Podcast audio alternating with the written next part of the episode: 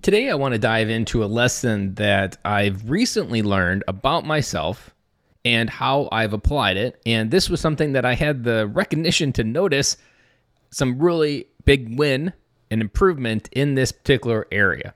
So, one of the things that in this type of work that you begin to understand in vocabulary is this word narcissism. Narcissism can have lots of different angles to it. It can be uh, very derogatory towards someone, but at the core, the very basic neutrality of this word narcissism, we pretty much all have some narcissistic tendency. And one tendency here is a very simple like low level, like, whoa, yeah, there probably is something there. And I'll tell you a quick story about my life that'll illustrate this point.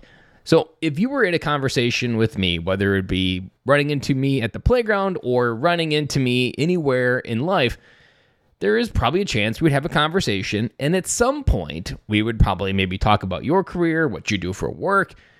And there would be a moment that I would tell you what I do for a living. Now, this is probably very common. Nothing about this story so far that you're listening to sounds probably like, yeah, that sounds like something we all do. We all pretty much eventually tell each other where we are working from. But here is the crux of the conversation and the crux of the lesson. So, if you were in a conversation with another man and you're talking about live sports, whatever, and he has not asked you what you do for a living, and you give it up freely, that is a narcissistic trait. I'll let that sink one in there for a minute. If you willingly and on your own accord introduce what you do for a living, especially if you are an entrepreneur like me, this bias is a little bit more heavy. Or if you are in sales where you want him to know, because if he knows, then he might know someone that could connect you with someone. And if you willingly put that information out in the universe without being asked, that is a narcissistic trait. Now, why is that a narcissistic trait? Because on the inside, narcissism is this desire to have the world notice you. Now, there is overt narcissism and covert narcissism. Covert narcissism, you don't really know is happening, and overt is they know it's happening, and you know that this person is an overt narcissist. So, in the context of this, when you purposely try to bring attention towards yourself by saying what you do to make you special, you are exercising a narcissistic trait. Now, this most likely flies over the radar by most people, but subconsciously doesn't always feel good because it's a little bit too much of the egocentric where, hey, look at me. I'm a professional speaker, in my case. Pay attention to me. I'm unique. I'm a one of a kind. And that diminishes who I am because that says that if until I say what I do for a living, that the other person doesn't value me. I'll say that again. Until I tell this person what I do for a living, I don't have value. If you need to say what you do for a living in a conversation so that this other person sees you as a person of value, there's something wrong with you, not the other person. This is something that I've worked through in the last six months.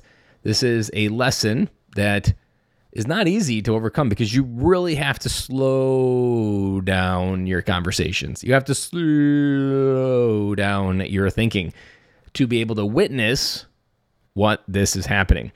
One acronym that I've used, and I've recorded this in the podcast, is WAIT. Why am I talking? This acronym will help you create that pause to understand why am I talking. What's the win that I had? Well, I'm at the Military Influencer Conference last week and I'm going through life, I'm going through conversations, I'm networking, I'm having making new friendships. And there was a particular one where I was talking to a guy, not a dad, but just a regular guy. He works in Vegas. And it was probably, I don't know, 25 minutes. And he had only had a chance to talk about himself. He was telling about his job and all the things he did. And it was almost 25 minutes before it ever came up of exactly what it is that I do. And it wasn't something that I gave freely. It was something that I withheld. It was something that I can be a valuable person in this conversation without having to say what I do for a living. I can be unique in this conversation without saying what I do for a living that's unique. It's a distinction in your mind and your growth and the development of your own dad story and your own identity of can you find value in who you are as the conversation is going without adding all these extra brush strokes to the painting to add clarity on who you are. So, to rewind, if you are in a conversation at a networking event or really in any new conversation with someone new, and you forthcome give the information of what you do for a living first, that's a narcissistic trait. Now, it doesn't make you a narcissist, but that is a narcissistic trait, and you definitely don't want to err on the side of being a narcissist. So, you want to err on the side of being balanced, whole, calm.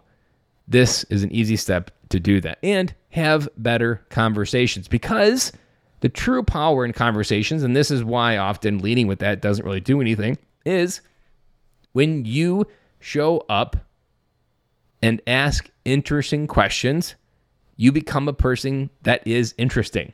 Interesting people ask interesting questions. They are interesting listeners. So if I was talking to another person, for them to say that I was interesting, they would actually really probably know nothing about me. All they would do is probably have this feeling like he is really interested in me, and that makes him interesting. It's kind of a weird psychological trick, but it is true. I learned that from Chris Voss, who wrote Never Split the Difference, former FBI hostage negotiator. Amazing book if you have not read that book. That is all I have for you today. Hopefully, this gives you a little bit of a pause, give you some homework, and to get a little bit better each day. I'll be back again with you guys tomorrow.